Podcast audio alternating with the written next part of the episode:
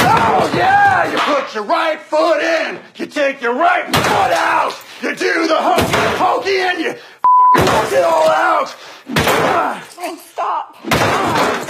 How you do the hokey pokey, and you turn yourself around. That's what it's all about. Welcome, everybody, to the Monthly Movie Dispatch.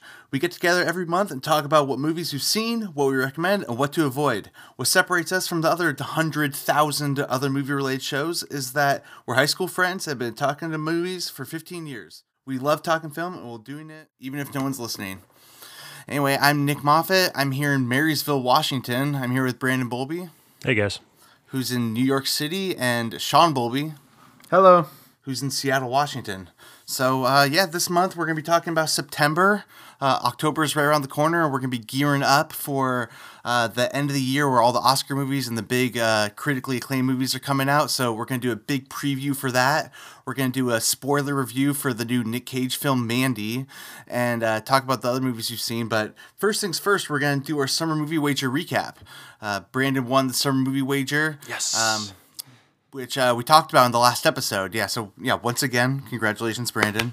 Uh, good job. Um, one thing we do need to talk about though was we recorded that episode a little, little early, a little premature, because uh, a lot changed in the last weekend. Like surprisingly, more change than we could have expected. Um, the Meg, which uh, was not in the top 10 when we recorded it, it bumped into the number 10 slot, kicking out Mamma Mia. So both me and Brandon lost those Mamma Mia points, which bumped me down the list quite a bit. And then the big the big surprise that none of us actually saw, we were kind of expecting the Mamma Mia thing, but the big thing that no, none of us saw was that um, in the last day, like it, not August 31st, September 1st, on Labor Day, um, probably about 6,000 people went and saw Ant Man versus the Wasp, bumping it ahead of Solo. So, um, how did that change things? Well, um, it just uh, it made everything a lot closer. Um, basically, uh, Derek and Brandon were only separated by one point, so that's uh, that's kind of a crazy development. Um, it straight up made me lose the contest in my other league, which was a huge disappointment. So, um, yeah, I think Sean, Sean, you mentioned that also now. You said in the last episode that you had won the top five, but it turns out Derek actually was much closer in the top five. Yeah, Derek got uh, got more points in his top five than, than I did because of that. Which uh, I, I that's what I'd kind of been saying from the beginning is that I think I was gonna get at least the top five, most points from the top five, but not anymore. And on what planet would anyone think Ant Man and the Wasp would make more than a Han Solo film? That is insanity. If you had told me that Ant Man was going to be more successful than a Star Wars movie, it's like, really? Uh, ooh, that movie must have must have bombed. But Yeah. it just goes to show you that people love the Marvel movies and people did not like Solo. Anyway, so Brandon won that contest, and uh, he got to pick a movie for all of us to watch, and he chose A Separation. Um, Brandon, do you want to give us a little uh, rundown on the separation and maybe just briefly say why why why did you pick this movie for us? So, A Separation came out in, I believe, 2011. Uh, it won Best Foreign Film Oscar uh, the following year at the Academy Awards. And I didn't see it until a couple years ago. I went actually to a movie theater because I'd been hearing so much about it and saw like a rescreening of it. And I remember stepping out of that theater and just being like, holy fuck, I just watched one of the best movies ever made. And like it's so rare that you have that feeling. Like I just knew it. I was like this is this hands down is one of them. Like top 5, top 10 that I've ever seen. Um and no one I knew had seen it. So I was really excited to hopefully share that with you guys and hopefully we'll see if you guys felt somewhat of the same.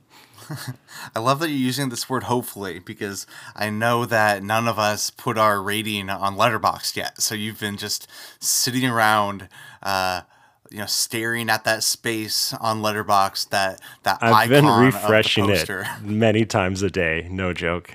And none of you guys are giving me what I want. Right, and honestly, I don't know if you saw, but Derek watched it last night, and he's not able to record with us this, this morning. Oh. But, but Derek watched it this morning, last night, and he did the same thing, except he just he just put a heart next to his. So uh, you, you know he Even more of liked it. You, you know he liked it, but uh, you know again, you don't know you don't know how much any of us liked it. But um, yeah, it's I didn't even think about that. I was I just uh, you know couldn't didn't decide right away and then kind of forgot.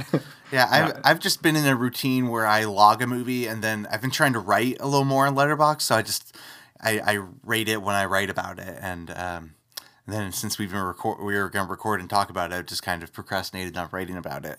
But um, anyway, so should I mean Sean? Do you me and Sean watched it together um, earlier this week? It was pretty fun getting together and watching it. Um, I don't know, Sean. Uh, we talked about it briefly afterward, but um, I mean, I've given it a lot of thought, and I mean, it was a pretty great movie. Um, so, I mean, one of the things I liked about it so much was that it was very morally complex, which we can get to in a second. I, I know where you're going with what you're saying, Sean, but Yeah. like it was a very morally complex movie, and um, very character driven, just just a pure drama. So it's one of those movies that we could sit here and really dive into and argue about the the the morals and the um, intentions and um, like why characters did what they did and whose side we were on. And we could we could sit here and probably just like dissect this movie for two hours. There's just a lot a lot of uh, a lot of complexities in this film. Um, yeah like what I- what Sean was saying uh, we we immediately when the movie was over we like like the first thing I said was a disagreement about some of the characters' intentions yeah, it was like it, Nick said like, "Oh god, that guy was a real piece of shit." It was like, "Oh my god." I'm like, "Wait, what? What movie did you see? What which movie are we talking about?" And it, yeah, it was like our take on a character, at least our initial uh, take on the character was polar opposites. Uh, it's a fascinating film because I mean, not on the same level, but every character, I mean, arguably besides the daughter, but every character is a piece of shit in that movie. And also every character in that movie is also trying to do right throughout yeah, yeah. on different levels of each other, but in that sense, like it it is a very complex like study of what everyone was going through. And I loved especially on rewatching it, it really made me feel like a lot of movies that have this much going on, they make like leaps and jumps and it can get really like rattling throughout. This movie is so brilliant to me because everything like progressed so smoothly and like every new scene built off of the last and I got why every character was doing each little interaction no matter how like spiteful or how redeeming it was. Like all of it made sense and all of it added up and the the, writer of this film like checked off every box as they were going through to make sure people were doing what they should be doing. And it's so rare that in a movie this complex like all of it works that well I agree with uh, it. Definitely flowed really well. One, one. I there were a couple times that I was like, why, why is a character doing this? There were a couple times that I thought that, and um, and me, me and Sean talked about it a little bit afterward. And we're not doing, like I said, like we're not gonna do too much spoilers here. Like we could really dissect this movie, but um, I feel like even after after the movie, I was like, why did why did characters do this? And then we were able to even even briefly be like, well, I think they did that for this reason, or I think they did that for that reason. But, um, you know, it's like they were, they felt like very real people. And I feel like sometimes you don't even know why people do the things that they do. And in that sense, it also was kind of realistic.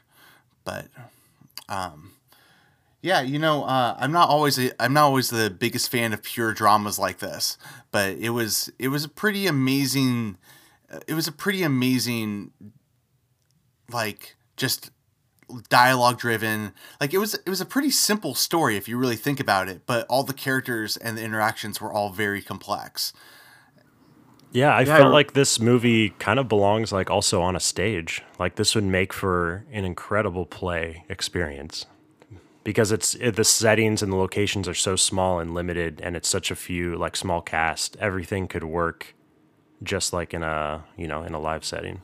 Yeah, it almost felt like it was. It had the the drama um, and, and kind of the intensity of a really big, maybe courtroom drama. Uh, maybe a, like an O.J. Simpson level of of uh, you know courtroom drama, but it was such a small event and like these really intense scenes played out in this not not courtroom, but it was like a I don't know like a mitigation room or uh, in a in a government building where it was like four people in the room, this tiny little room, all yelling at each other and like like going through what happened, and it was like it, like but it had this really big intensity and like a lot of big emotions playing out through it that was uh it was really interesting how contained it was for it Yeah, you hardly feel you hardly feel like they shot it in just like a tiny, you know, fifteen by fifteen square foot Yeah. room, but that's that's what they were in. Yeah. Uh, they do a really good job at you know making it intense, even though it's such a, like a dull, small Yeah, environment. and, and just another thing for me is like, you know, I I don't get to see a whole lot of uh, Iranian. I believe it was Iran. Was it an Iranian film? It- Yeah. yeah, I don't get to see a lot of Iranian films, and um, I just loved seeing these people and and how they're li- they live their lives, and it was really interesting to see how their courtroom uh, or, or their their um, their court system kind of played out and. the culture and the religion is deeply written yeah and like there was like this even though they didn't really talk about god or religion a, a lot in the movie it was like this looming presence that that affected what everyone was doing at every part of the movie. And like I, I loved it was almost like this weight the weight of their religion and um, kind of how their very religious society um, uh, you know affects these people you could always feel it playing on their decisions throughout the entire movie and uh, that was one thing I, I really enjoyed. Yeah the like the conservativeness or the liberalness of Mm-hmm. like the different characters and how subtle it is but like who can touch who or like who can see who naked or take care of this one person and like all of it goes back to their religion. And i remember there's even like super subtle thing is like the um the one of the few words you hear the dad say is about about her cleaning him. And he doesn't say like the complete sentence and the and his son or the main character doesn't necessarily hear it but like that's one of the few words you hear the grandfather say. Oh yeah. Um, i forget his line but he's like she like she took me in the other room or he says something super subtle and the the dad the dad doesn't understand what he means by it but he's such a conservative you know grandfather Yeah. that that's the uh-huh. one thing that made him speak Yeah. and speaking of the grandfather that i don't know you know i don't know i didn't know any of these actors but like especially the grandfather that was a pretty amazing performance like yeah, there was there was that one shot when he's like next to the door and the dad's trying to communicate to him, and I was just looking at the grandfather. I was like, how did they find this actor? Like, there's like there's no way they found someone with Alzheimer's, Yeah. but like this guy is hundred percent living it and pulling I it off. I assume he's he must be just an Iranian actor who like is is you know he's just a really good Iranian actor. Probably been in a lot of movies. That yeah, it was it was uh really impressive. Yeah. Um, I felt like every character had their their driving force, the thing that really like they stood for and that they made decisions based on, and it was kind of a a conflict of whose driving force was maybe more important, or when when a conflict does happen, how the those things come to the surface. The there was like the the father taking care of his grandfather, the mother wanting to do anything to protect her daughter, and then like the lady with religion. Like everyone had like their their thing that all of their decisions were kind of based on. But another yeah another thing is like there was a lot of kind of mystery in the movie like i i still am not like I, i'd love to talk about you know more about this uh, maybe after the podcast or something um, get more in detail on the plot but um, there's a lot to piece together and to try and kind of figure out what actually happened and what who was lying about what and um, yeah there it's uh, there's a lot of in-depth plot details that that you can kind of that can affect what who, who what you feel about which characters. I, just, I also wanted to say, like on a more visceral level, there there's maybe three moments in this film that like break my heart so deeply. Like I was mm-hmm. getting really choked up watching this by myself. Um, I'm, I'm not necessarily going to go over what they are, but yeah, this movie also really, really hits me hard on an emotional level mm-hmm. like that. Yeah, that the youngest girl, the um, there's the old, older daughter of the kind of two main characters, and then there's the younger daughter of the the um, supporting yeah. mother and father. She was so cute and uh, yeah, just watching her watching uh, me watching her watching what was happening and what was happening around her was uh, it was pretty heartbreaking. Mm-hmm. Yeah. So yeah, it was a great movie. Uh, good recommendation, Brandon. Uh, I think we all thought it was amazing. Star star ratings, go. Uh, I mean, I yeah, I'd have to go four and a half. Yeah, I'd go four or four and a half. I mean, oh. no, you guys are breaking you know, my heart. I could, Brendan, I could be uh, like if we talked about it more in depth. that might be one of the reasons why I didn't give it an all out five is because I like there's a lot of plot details that I would like to go over okay. and Let's if I could hash out maybe a little bit better through talking about it. Um, yeah, Sean and I didn't talk about for that long because I had to get home, so we like talked about a little bit, and then like a few questions arose, and I feel like we talked about like maybe why characters did what they did, but we didn't really get into the details of like what happened. And I mean, part of me thinks that like we'll never really find out what happened. Like it's kind of one of those movies where the absolute truth of the situation doesn't necessarily exist. Like the characters don't know really what happened. So uh, I don't know if we ever will, but we could certainly argue about it. So, All, I mean, uh, I feel like I don't know what you guys are necessarily talking about because I feel like I have a really good rap over the whole movie. But maybe maybe you guys have some good questions, but I'd love to see if I can answer them for you. Um, but yeah, as you guys know, I gave this movie five stars. No surprise there. Yeah, that they are probably questions that maybe just watching it a second time, I would be able to piece together quite a bit better. Sean, I know already there were a couple things. Where I went home and read the Wikipedia page, and a couple of my uh, questions were, were answered after reading okay, the Wikipedia yeah. page. So, um, but yeah, I think we need to move on though uh, because we have a lot to talk about. So uh, that was a separation. You can find it on Blu-ray or streaming. It came out in 2011, and it's it's a great it's a great drama. So um, that was a separation. So quickly, we're gonna move on to our shorter reviews. Um, now that now that we're getting back into um, now that we're 2018's kind of in second half, there's movies that are coming out on DVD and Blu-ray that we haven't that we've already talked about that some of us missed in theaters, and one of those for me is American Animals. I just wanted to bring it up again because it's one of the better movies of 2018. It's a very creative, uh, great, very creative heist movie.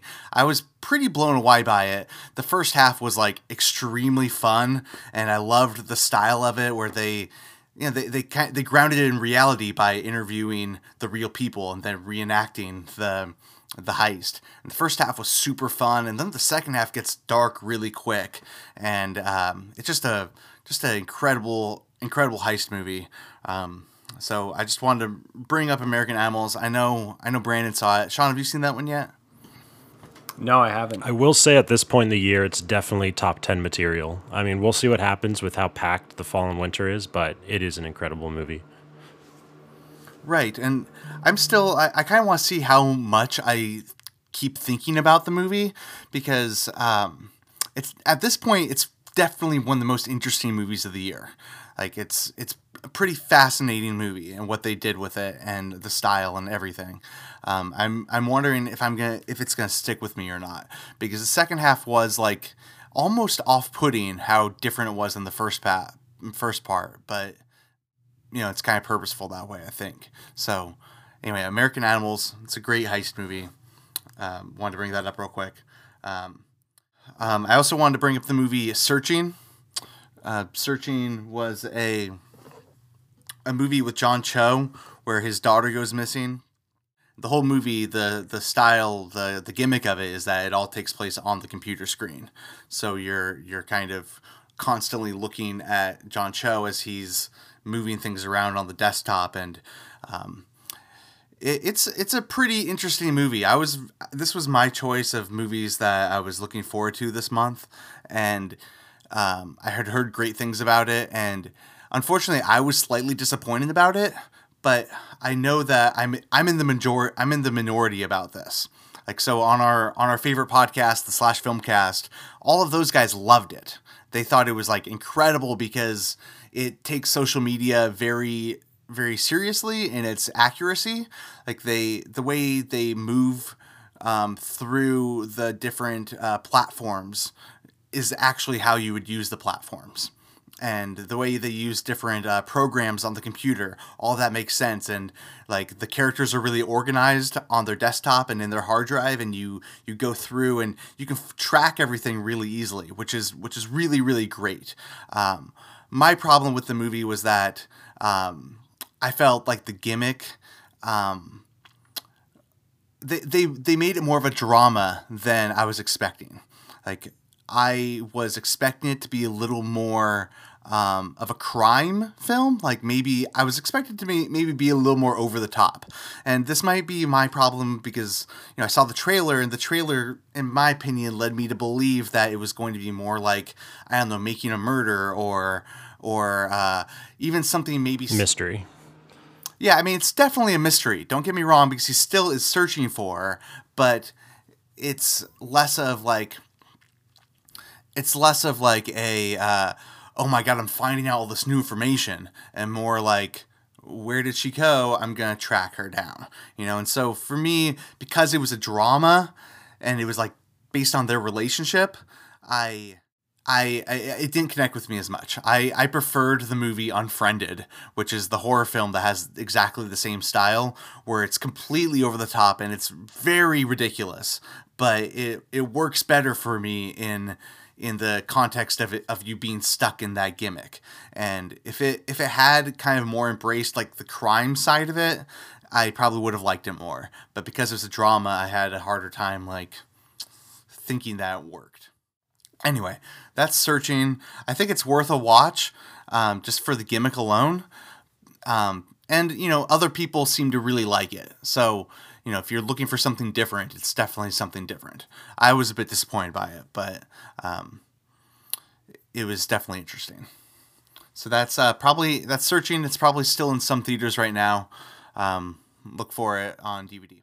I mean, Brandon, I think you've got the next movie.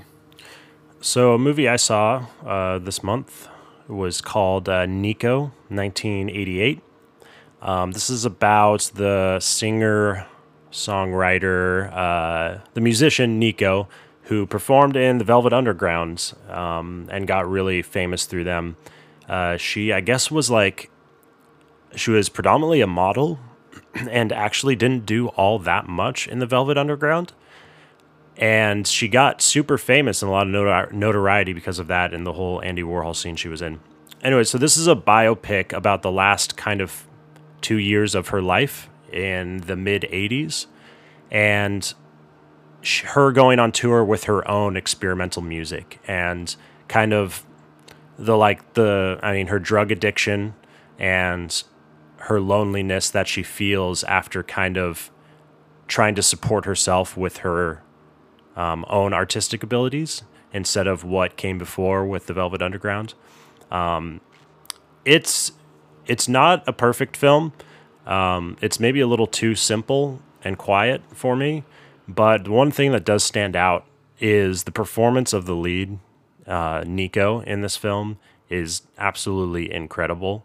She goes fully all in, and it's kind of one of those performances where the where the actor like does not care to get gritty and gross and you know just like look like shit on a daily basis and but she pulls off every moment of it and it was pretty incredible to watch.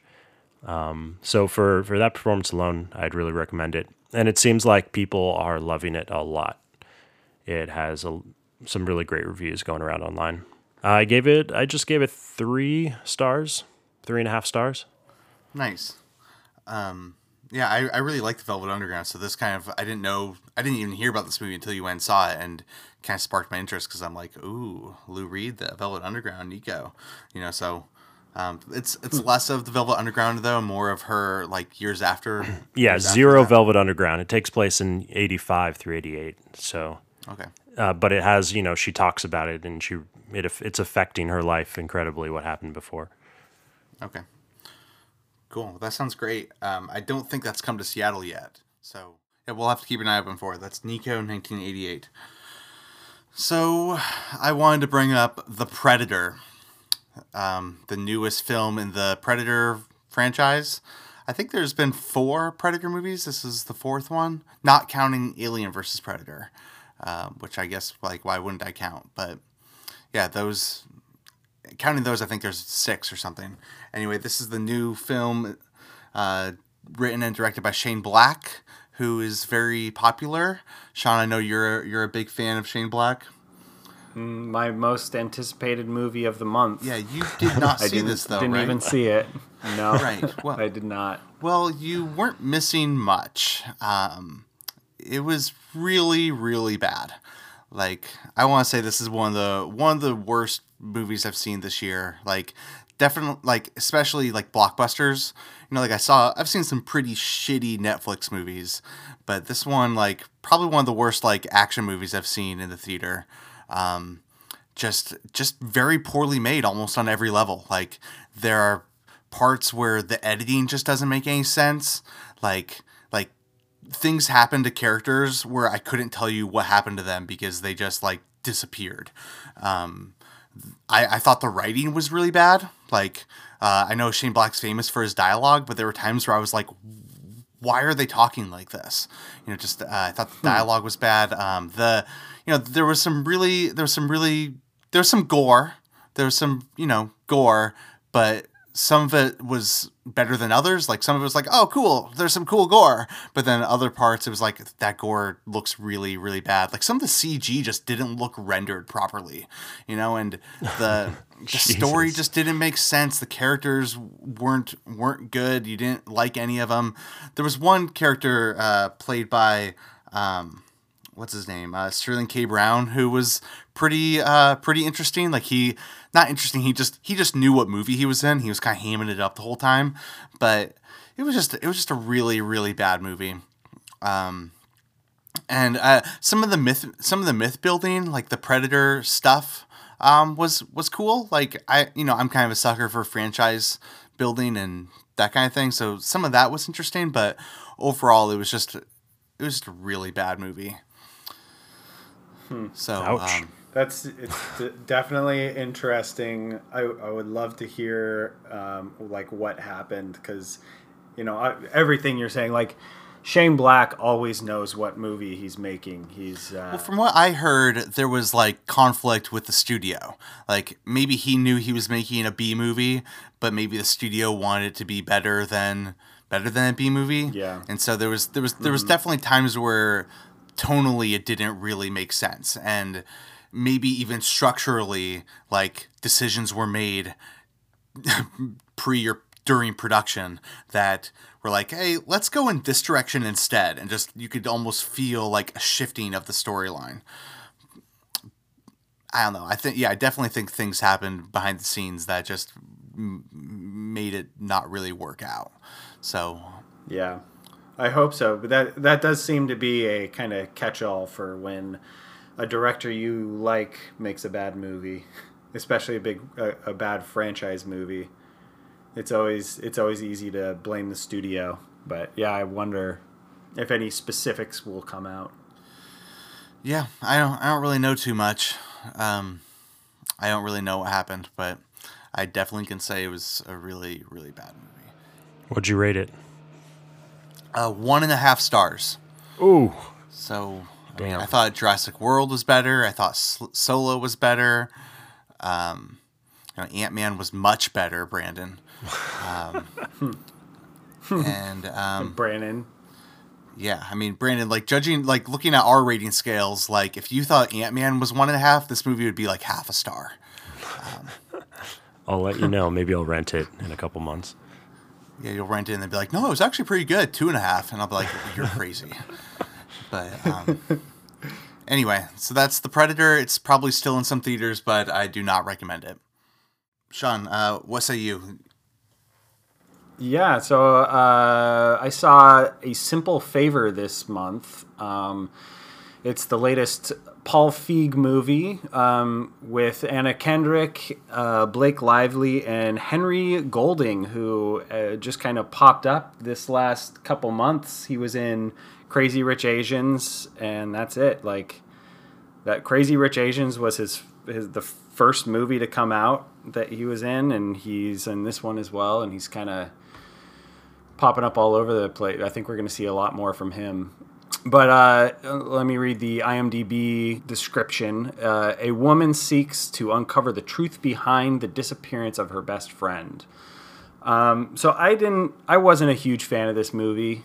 In a similar vein to a movie like uh, Gone Girl, uh, it's it's all about kind of the mystery of what happened and um, it's it's kind of also about how society is is or what it's trying to do is it's trying to do this kind of society is watching um, these events unfold type thing, but it just kind of missed on every level for me.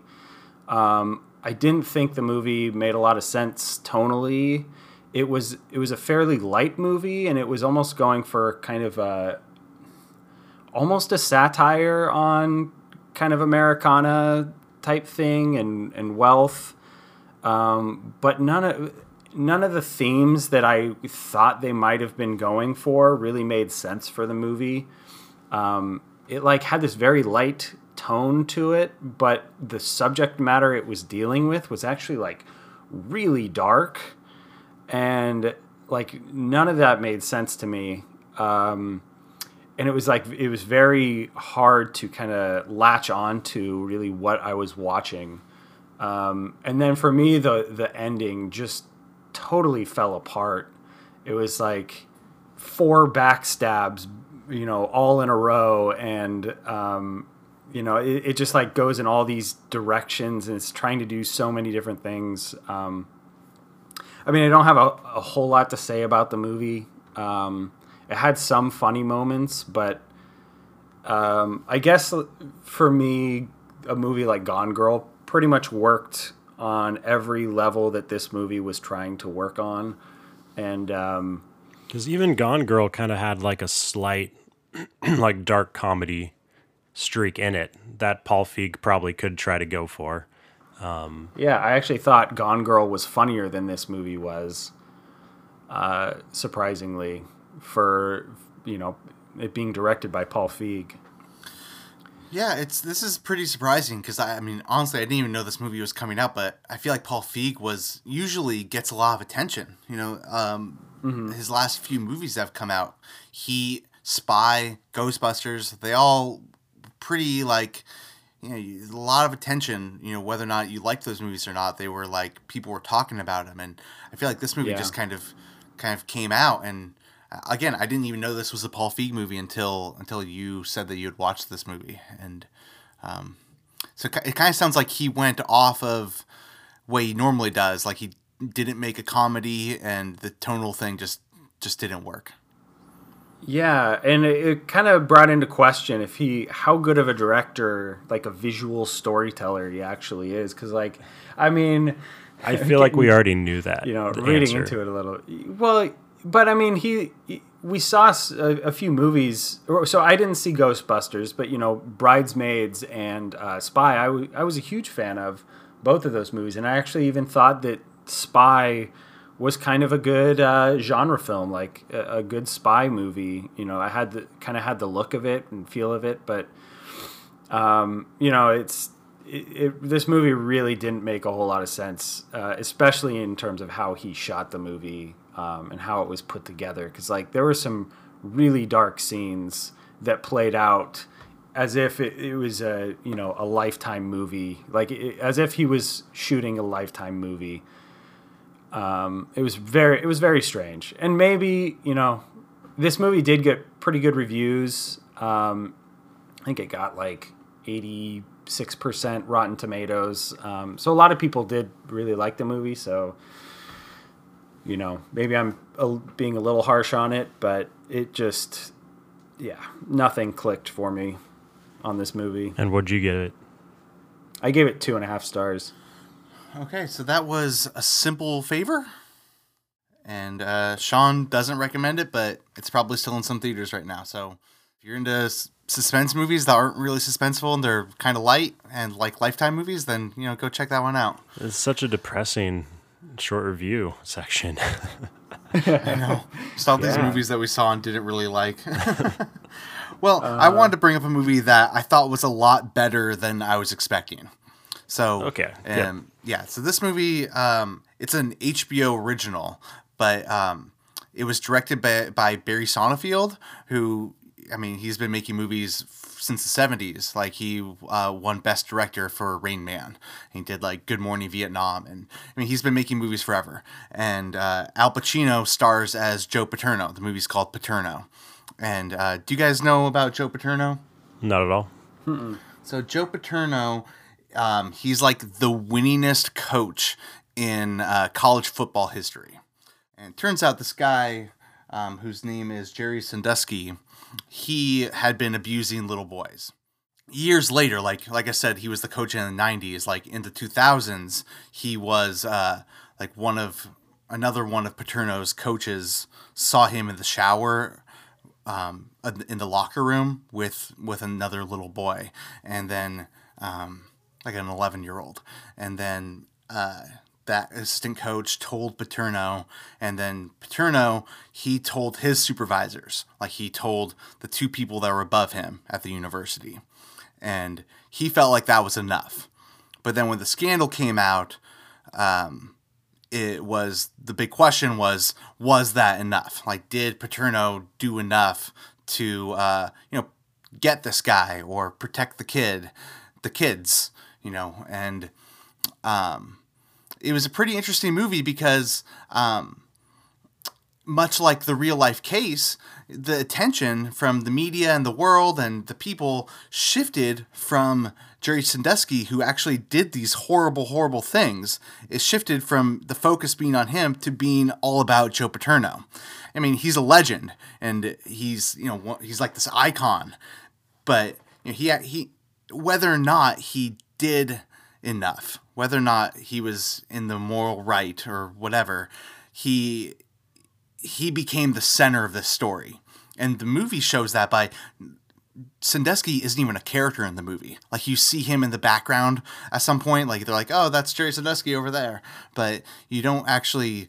He's like not part of this movie at all. The movie's only about Joe Paterno and his perspective, and not just his perspective, but it's like just circling around around him, and um, you know, he's just like, hey, I I coach football and I thought I did enough. I told my supervisors, and then you know they must have not done a good enough investigation. But it becomes this whole this whole crazy thing, and the whole movie just keeps spiraling and spiraling, and um, it's a pretty interesting story, and uh, has a lot of like moral like questions, and you know Al Pacino's great in it, and um, it was just it was just a lot a lot better than I was expecting. I didn't really you know you turn on like an HBO original and you're not totally sure how great it's going to be, and I just I don't know I was pleasantly.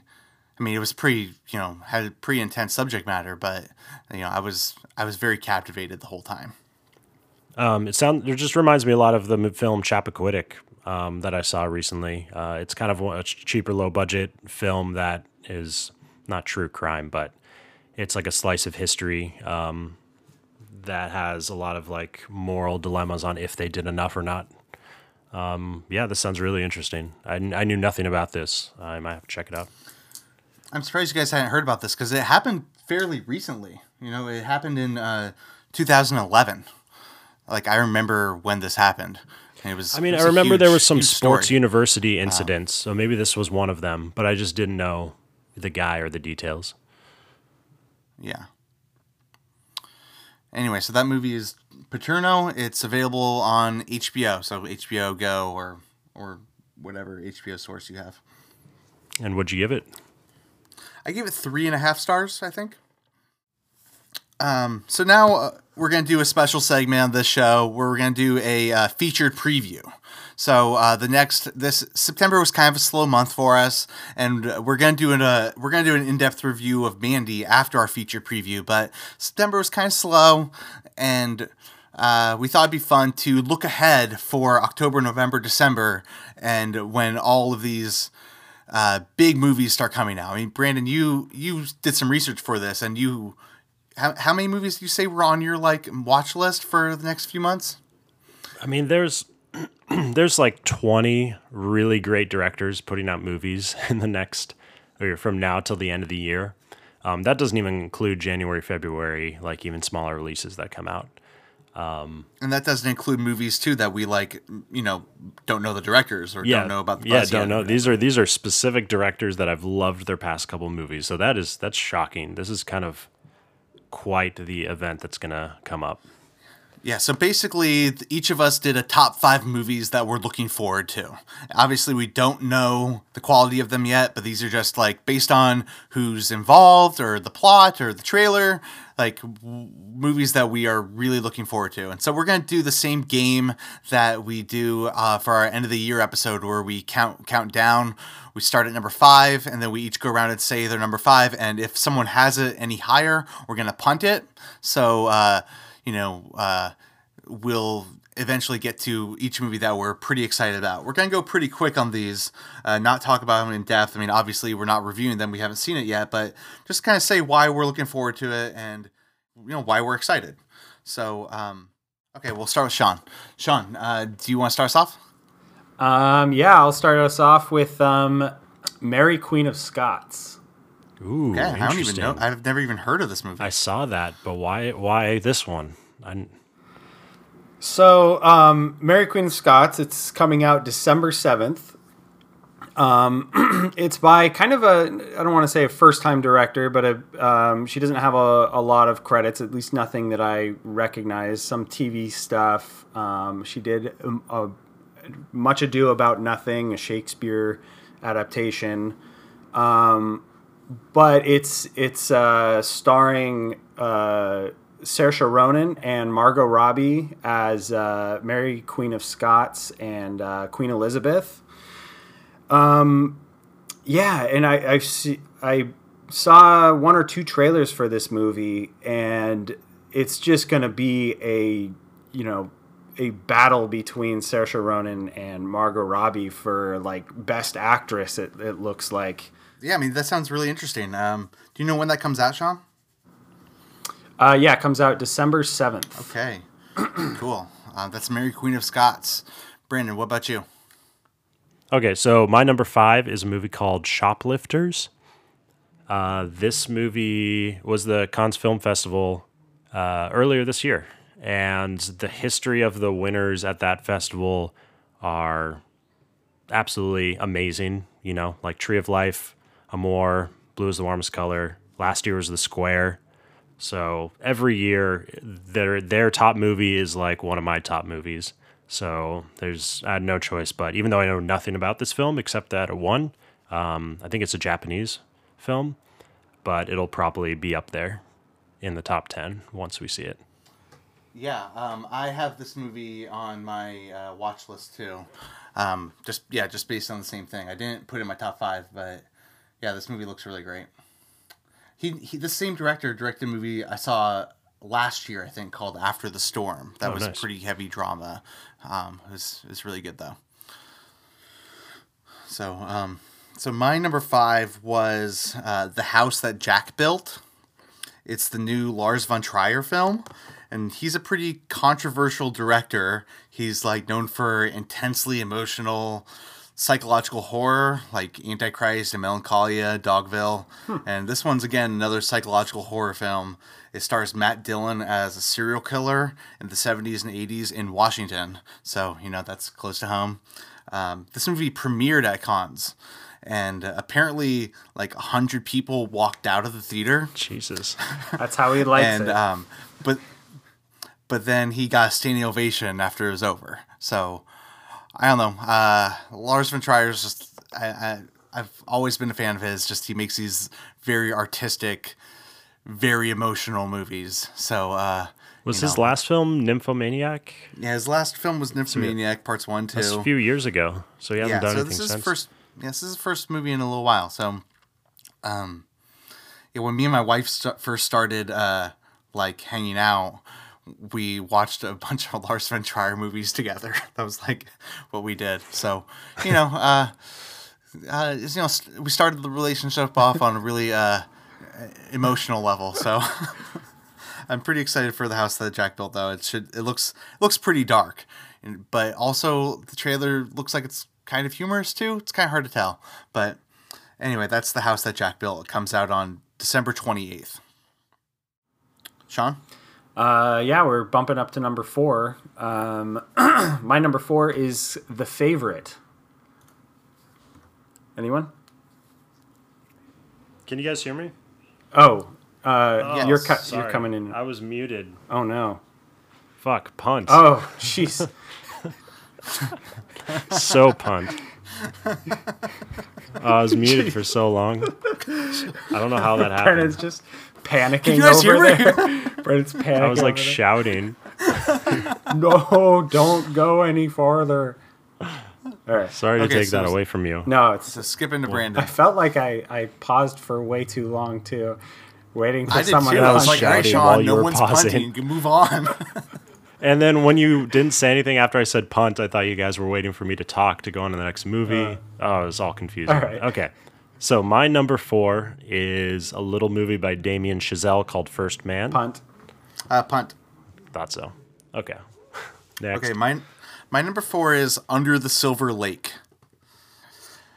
Um, it's a new film by David Robert Mitchell. It's his follow up to It Follows, which was one of my favorite movies the year that came out. I think it was like 2013, and um, it, that was a horror film. This one's uh, it's on Wikipedia. It says it's a neo noir, which um, it looks like it's taking elements of classic noir, like with the femme fatale and the mystery and being in Los Angeles. But it also looks like you know neo noirs are typically like modern based and have elements of newer films.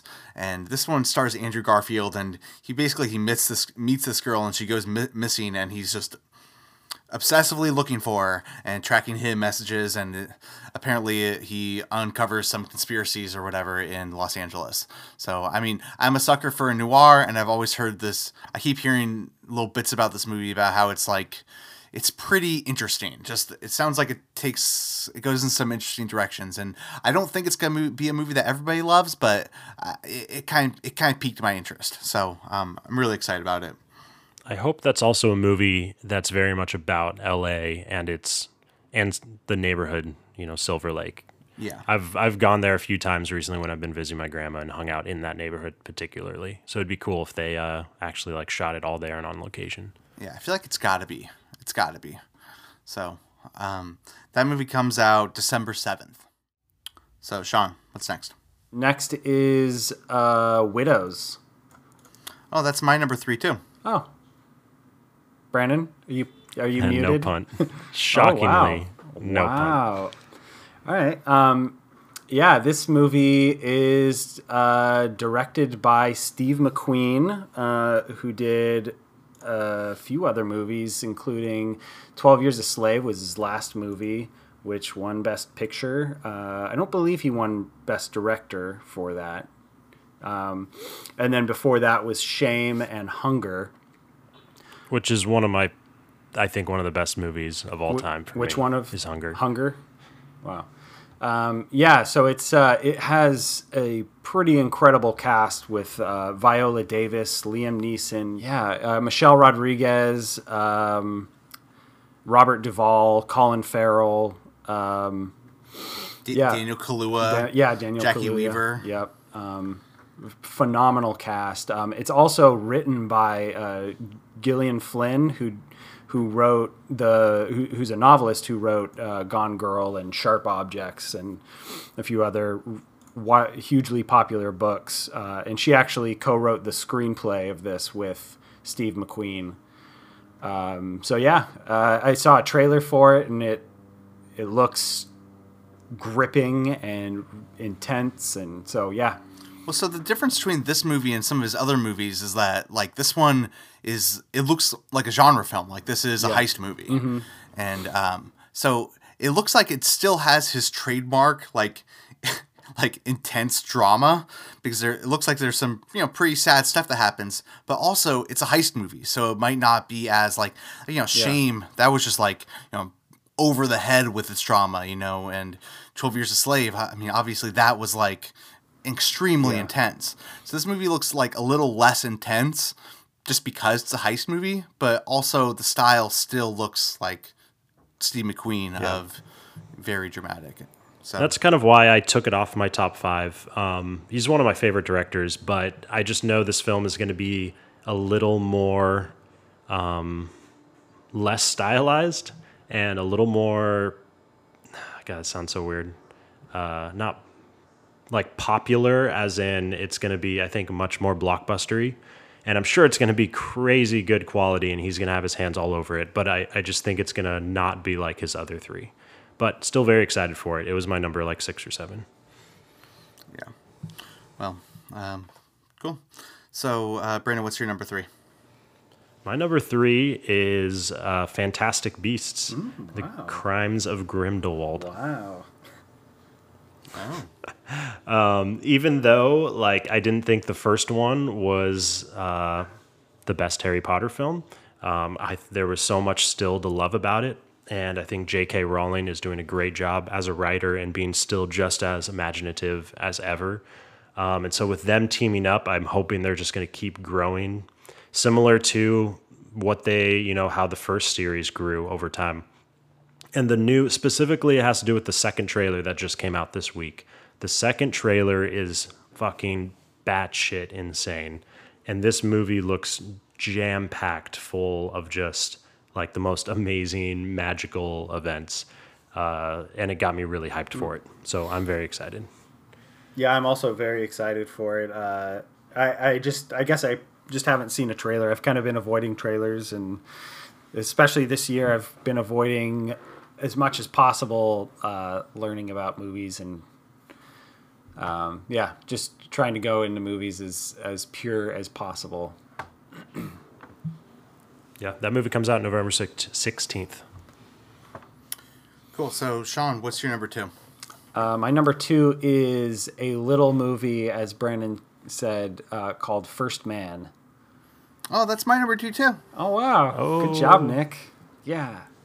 Uh, uh, yeah. It comes out. Um, oh, I, you know what? I didn't say Widows came out uh, November sixteenth, but uh, First Man comes out fairly soon, October twelfth. I'm not sure if that's a wide release or what, but yeah, I think it is. I think so. comes out in the next couple weeks. Um, yeah, it's uh, Damien Chazelle's next movie, um, starring Ryan Gosling and um, I guess like there's not.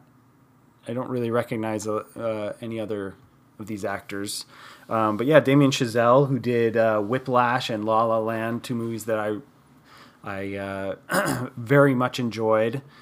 Um, it's a movie about the first man to walk on the on the moon, um, Neil Armstrong, and yeah, um, right now we're in a we're in a big uh, space era, a, a second big space era, um, with all the SpaceX stuff that's happening and uh, companies that are really progressing uh, rocket technology.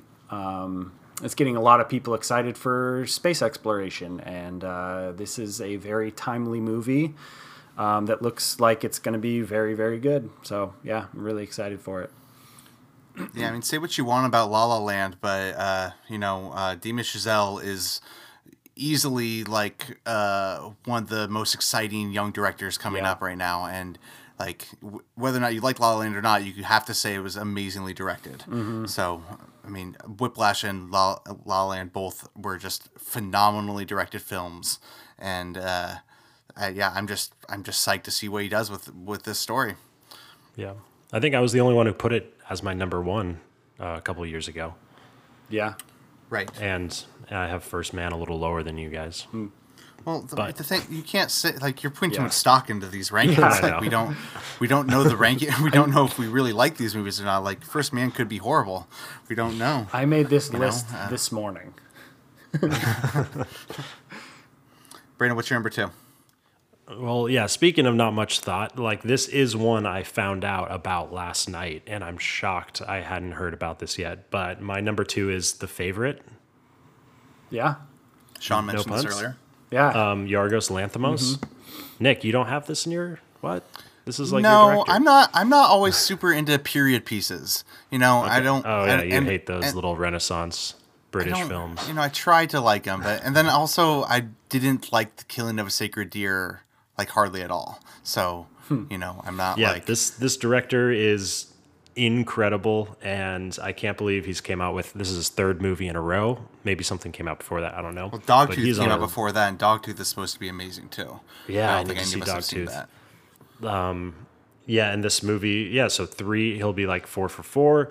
The trailer sold me on this movie. It looks so fucking good. Mm-hmm. And like, it's funny that you say it's just like a period piece because this is like a stylized, fucked up, like murder, revenge. I don't know what it what it's gonna be, but it looks amazing. Um, and it comes out November twenty third.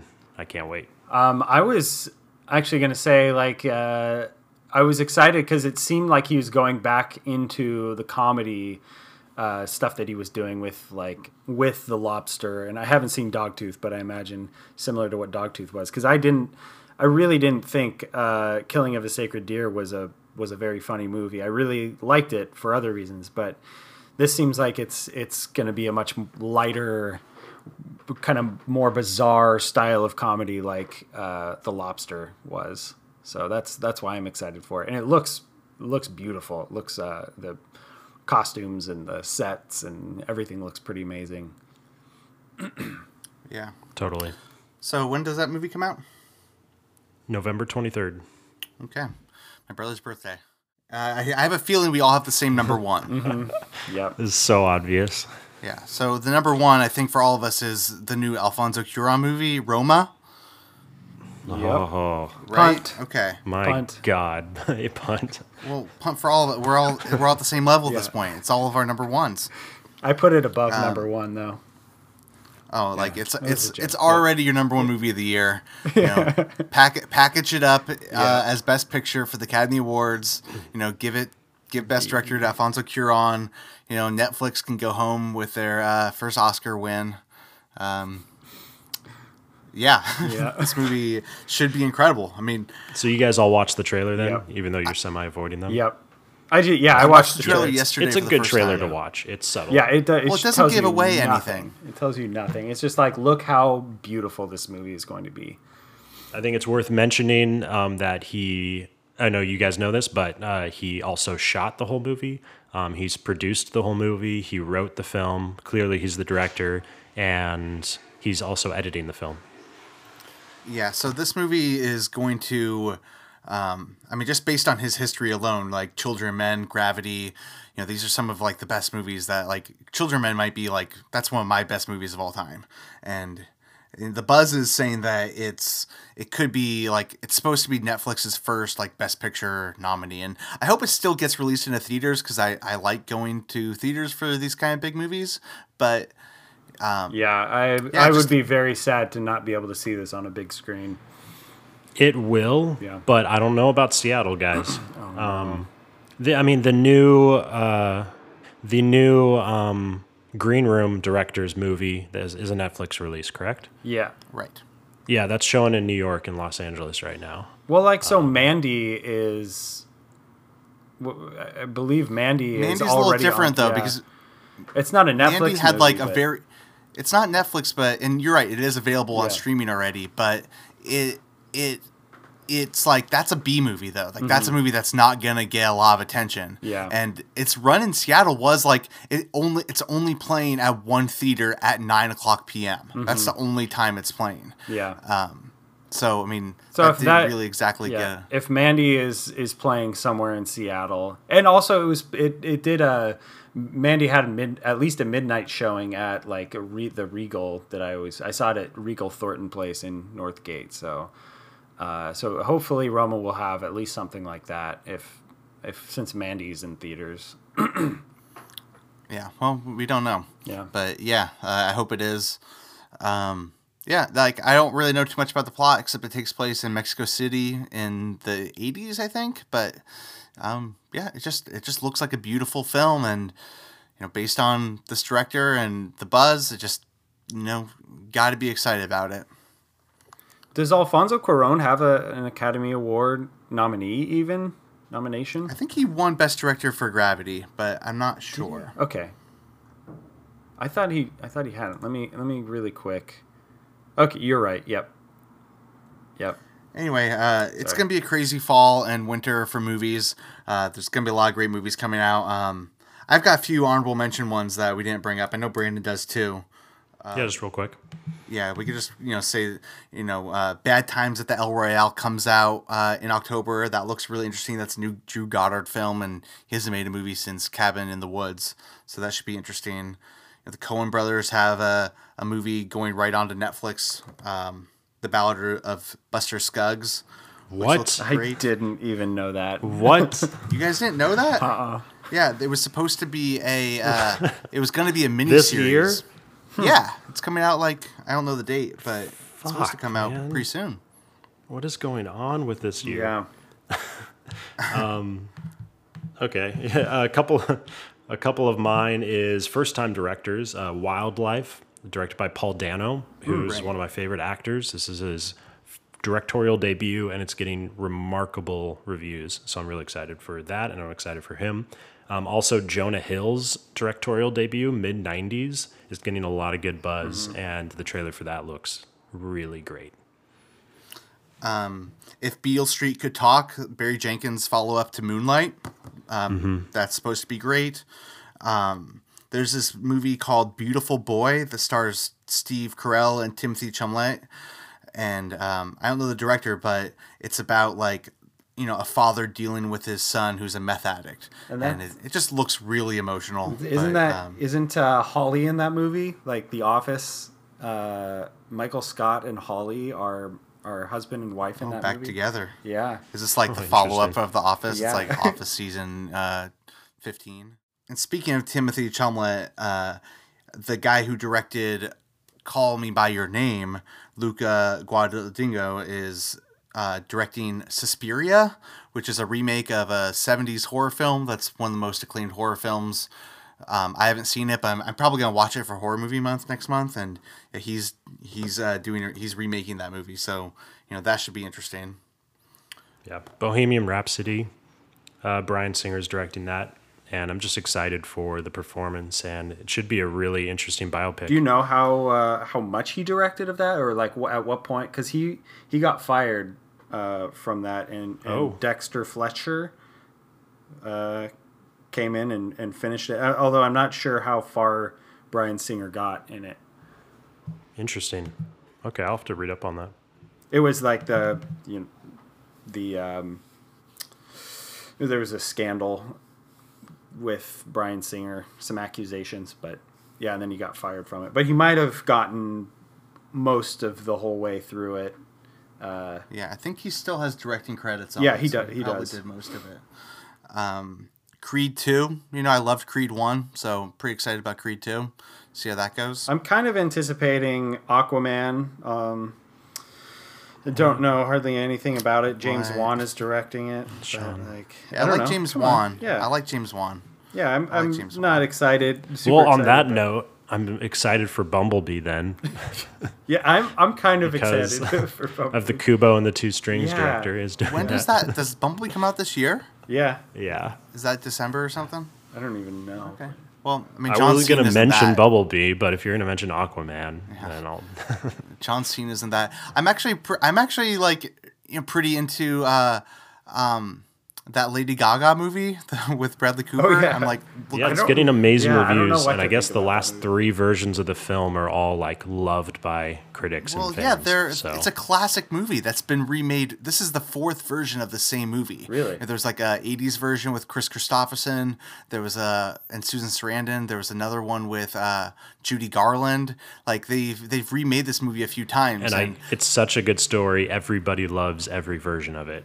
right and i mean i'm like I, I i think it looks pretty cheesy like there's parts in the trailer where i'm like uh bradley cooper you're so cheesy stop it but then but then lady gaga starts singing and i get goosebumps so i'm like yeah you know I, i'm in i'm in for Yeah, it there's uh, yeah. there's also It's his directorial debut, maybe Bradley Cooper's. yeah, yeah. That's Or another done actor's. I, I believe it's his debut, yeah it is, as is far as I was aware of. Um, there's also Joaquin Phoenix's third movie of the year, um, at least third movie of the year. The the Sisters Brothers. It's a western, um, with John C. Reilly as well. oh wow i haven't even heard that one That'll be on. I, I might. I'll probably add that onto my westerns. Uh, western movie list. okay well um i think we should move on though guys uh to a review of mandy so mandy um real quick let me read the plot summary to it. This movie's crazy. Um, um the shadow mountains 1983 red and mandy lead a loving and peaceful existence but when their pine-scented haven is savagely destroyed red is catapulted into a phantomorgasmic journey filled with bloody vengeance and laced with fire. This is the new film by Panos Cosmatados and stars Nick Cage. Um, yeah, it's it's a crazy ride. This movie's uh, pretty insane. Um, I don't know exactly where we should start off, but um, General impressions. okay, I got yeah. some. Brandon, start us off. This movie, I think the right word for it is visionary. The the guy knows exactly how to make the movie he wants, and there's jaw dropping shots and jaw dropping moments and atmosphere throughout. Um, I think this movie has a lot of incredible stuff in it, and I think it also has a lot of stuff I really didn't like in it. And it kind of came together this mixture of like a love hate relationship as I was walking out uh, of the screening of this film. Um, but I respect it a lot, and hopefully we can go into some details on both sides of those. Um, but yeah, I'm pretty I'm pretty conflicted, but I'm also okay being conflicted. Okay, cool. What about you, Sean?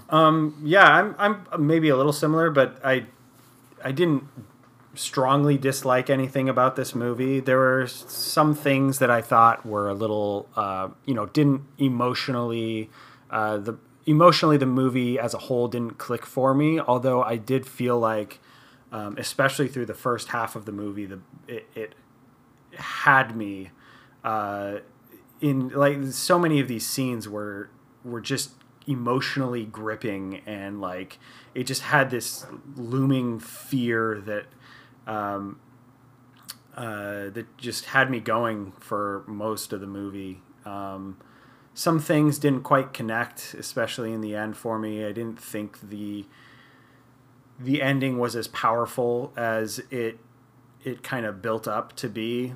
Um, I thought I you know I loved uh, Nicolas Cage in it. Uh, the visuals were pretty amazing. Um, yeah, he did some great stuff with. I, I assume it was uh, it was shot on I think 16 millimeter. I would guess, and um, the some of the lens effects and lighting effects that they did with the movie was a, was uh, pretty spectacular. Um, It's like J.J. Abrams on acid yeah, with lens flare.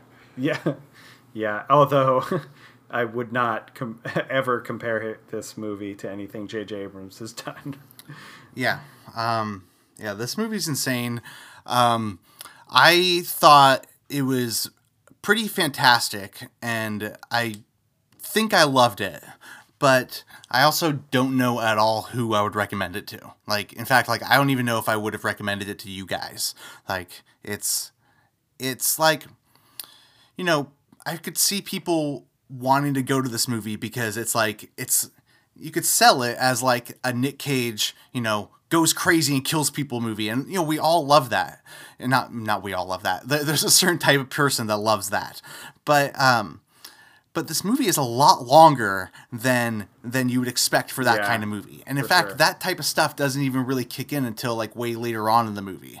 There's a lot of just like atmospheric long shots, like just just long shots of scenery and of mountains and trees and you know i could i could see someone sitting there and thinking this is stupid you know or like why is this taking so long? And like for me like i'm glad i saw i'm really glad i saw in the theater because uh you know th- like i said earlier th- there weren't there weren't a lot of screens of this movie. And if i watched this at home you know i would have been tempted to like you know pick up my phone maybe and you know just kind of dink around a little bit. Th- this movie is like it's meant for that in that that that all encompassing like dark experience where you have no choice but to sit there and not do anything else and be absorbed by the tone and the feeling of the movie.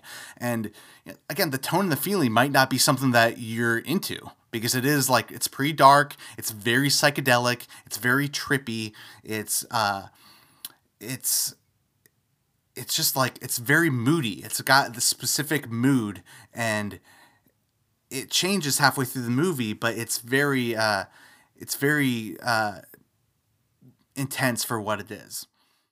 Okay.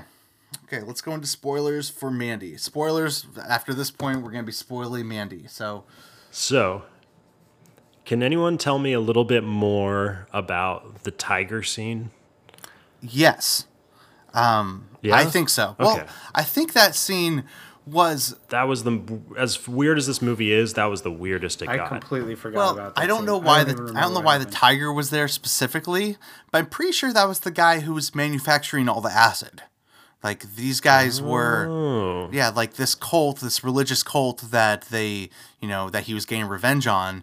They were making drugs. They were making acid. They were all tripping out together. But then they had like a special brand of it, like a special intense version of the acid that that he um, that he was giving to those demon bikers. And so those demon bikers were Okay, going so crazy the off of bikers weren't weren't demons. They were just like on drugs and dressing up really cool. Right. Well, cool, but yeah, uh, yeah. I'm pretty Okay, sure I thought they were like straight up supernatural I beings. thought but so, that makes a lot more sense. I thought like if they were just like on drugs Yeah. and like their own little. I thought like I like that, that, version. drink that they gave the demons was like some satanic potion or something that got them to do what they wanted. Or yeah, I was. I'm pretty sure it was just more like the acid. I think it was just a lot of lot of drugs. Like that drink was just was just drugs, and then they also like killing people because of it or something. Uh-huh. And so it's like we're giving you this drug now, and then you can kill those people later. But that helps my biggest critique actually not the t- not the tiger guy necessarily like i'm sure there's some i mean you you gave me a great explanation for it but my one of my biggest problems with the movie was how like i mean it's still kind of there but how weak like weak sauce the demons were once we actually got to fight them. Because their appearance in the woods on their bikes was so like terrifying and their kidnapping of the two main characters was really scary and intense and i was like so ready to go deep into what those people were all about and then when nick cage shows up at their place they're just like in a trailer and he kind of just slaughters all of them in five minutes without any issue and they're also like living in a trailer with a lot of beer cans everywhere so i was just turns- like really turns let out down They're just like build-up. rednecks doing drugs in the woods. I mean, they had that huge pile of coke.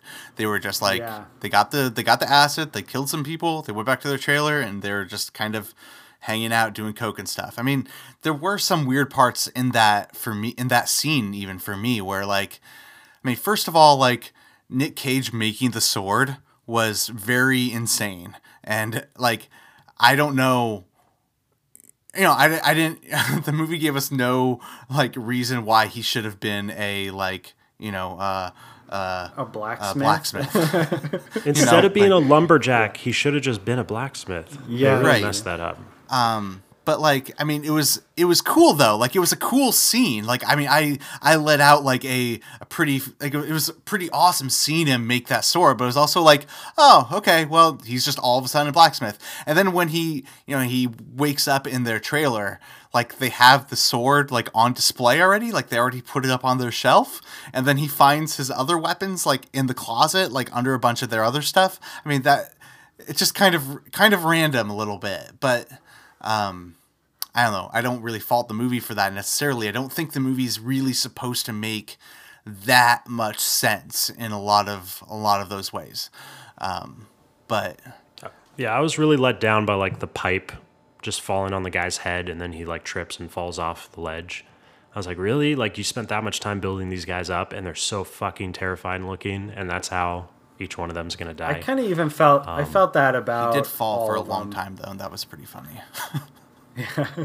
like why? Except for the other guys were mostly just normal people, and then he uh, did get a great chainsaw battle, which looked awesome. So like I I thought the cult was scarier than the demon guys. But I guess which, I guess I just didn't have any like you know I felt like I was supposed to be saying fuck yeah at some point in this movie, but I just I didn't feel that. yeah, I do wish he had more. I don't need him to have issues, but it needs to be more than just a sequence of scenes of people dying within 30 seconds. Yeah. Like I need him to be figuring something out. Uh-huh. At Yeah, he least just went from- instead of just teleporting from person person, to to- person without See, any I- problems. I don't need that. I don't think this was the movie for that. I thought it was like, you know, he he he had the most horrible thing that could ever happen to somebody. Like that happened in front of him. And you know, he there was like that I don't know. I I thought it was a pretty like transformative scene when he was in the small bathroom just Oh, yeah. drinking was drinking amazing vodka shot. and then dumping it all over his body and crying and like you know I, I, I on one level it's like you could look at that scene and be like oh that's Nick Cage meme factory you know like yeah that's just Cajun Cajun being Cage but I thought that was like really powerful like Yeah. I I felt his like sorrow in that scene and then it just becomes like and the movie switches you know i mean i feel like i feel like the whole first half of the movie is very slow and sets the tone of the mood and then and the mood being like uh heavy metal the mood is like the, the mood is like a, a heavy metal album cover mm-hmm. and um, Yep. and you you uh, you feel that, and then and then the metal kicks in, and that's like what the revenge is. I mean, the the movie do- at, by itself doesn't have any heavy metal in it, really. Like, there's no Oh god, there's no the heavy metal music, but like though. oh it kind of captures that tone of like you know it's like spacey psychedelic you know a beautifully shot like album cover and then and then it and then the craziness hits and you don't need him to track people down. You just the movie is it becomes a revenge fantasy and it just pure revenge and killing killing killing.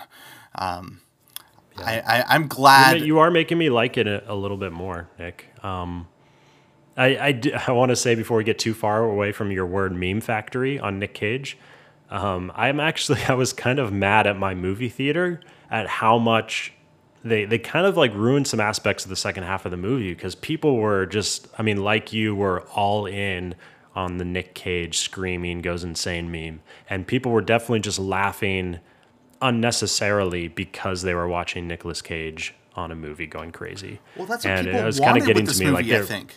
You know, I think. I mean, people, there was there was funny parts, but people were just erupting in laughter way too much the second half, and I kind of wish I saw it in a smaller theater or right. in you know by I definitely think that that's how the movie was sold, though, or at least like the, you know, how people have talked about it. It's like Nicolas Right. Cage covered in blood, going crazy and like doing all this crazy Nick Cage stuff. It wasn't really that. like the movie that is is the movie that came out last year, Moms and Dads, or Mom and Dad, where like parents parents want to kill their kids, and Nick Cage is a parent and he goes after his kids. Like it's a like a zombie slasher, over the top, crazy Nick Cage, like you know, at one point he's like doing the alphabet while smashing something with a sledgehammer and just screaming, you know, and but you know that movie's like 85 minutes long. You know, it's a quick, fast-paced horror film that's just like fun and exciting. This movie is not that at all. It's like a a uh you know, it's it's spacey, it's long. It's you know, so if you go in for expecting like moms and dads, I could see you like being disappointed. You know, you that extra that extra time, like this movie is a little over two hours. If that extra time, you know, gives you the opportunity to think about how dumb the movie is.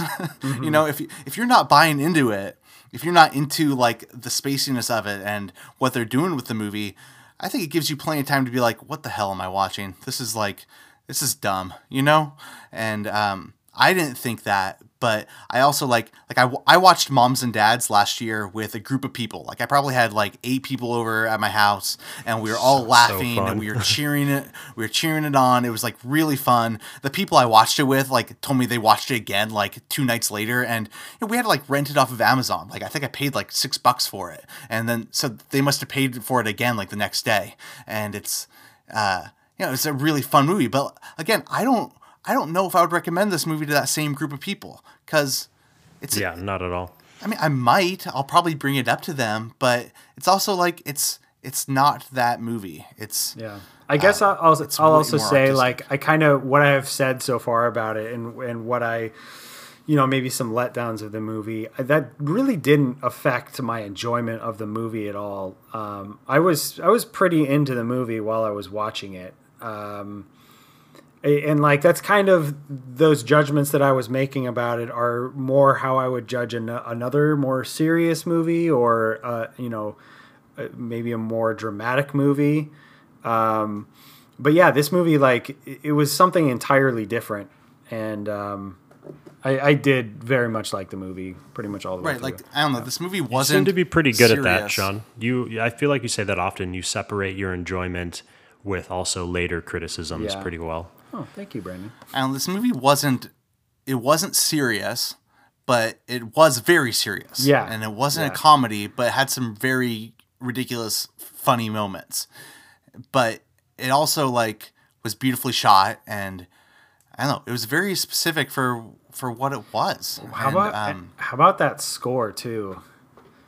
Oh my gosh. Jesus, like so haunting yeah, and heavy. so That heavy. was Jóhann Jóhannsson. Yeah. And that was his last I think he's he passed away. So that was his last score that he's done and yeah, it was that was amazing.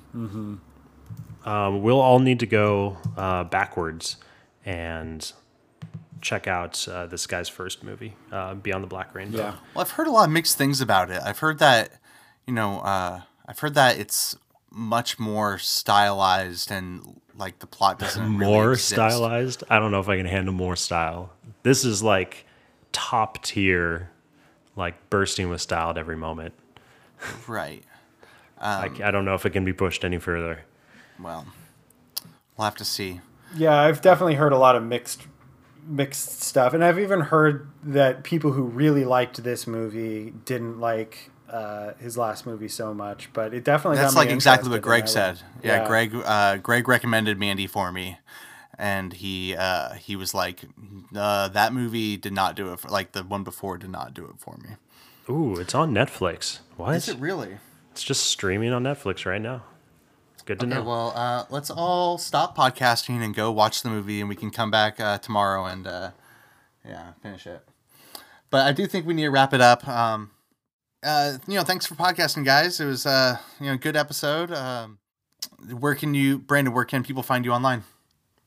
Uh, Instagram, Brandon underscore Bulby, and Letterboxd at Beb7. Or wait, I think it's just Beb. Sean, Uh, you can find me at uh, Letterboxd at uh, Bulbinator. cool. And uh, I'm Nick Moffat, and you can find me on Letterboxd at Mothman23. Uh, Letterboxd is a great way to keep track of the movies you're watching and interact with your friend, your other movie friends. So um, uh, I'm doing Horror Movie Month next month. So uh, if you want to follow along uh, with Horror Movie Month, uh, I'm gonna try to write reviews for every horror movie. So uh, trying to do all 31. So anyway, uh, I'm pretty excited for the next few months of movies. So you know, we'll talk to you guys again uh, next month. All right, bye. Bye.